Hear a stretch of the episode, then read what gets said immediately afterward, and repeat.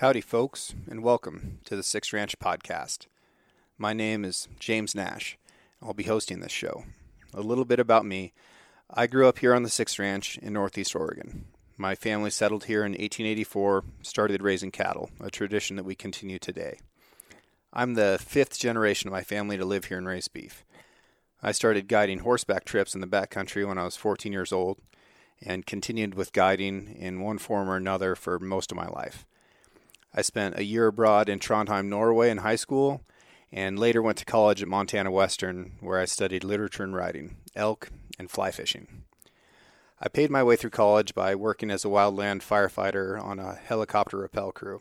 If you don't know, that's kind of like being a smoke jumper, except a lot better.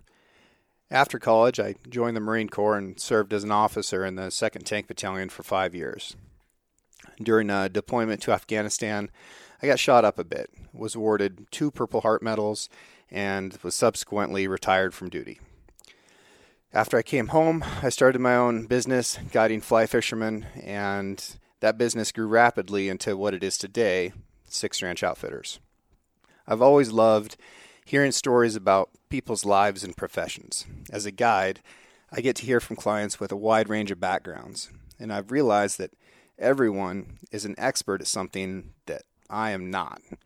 I love learning from these folks, and I'm starting this podcast to be able to share that knowledge and entertainment with you.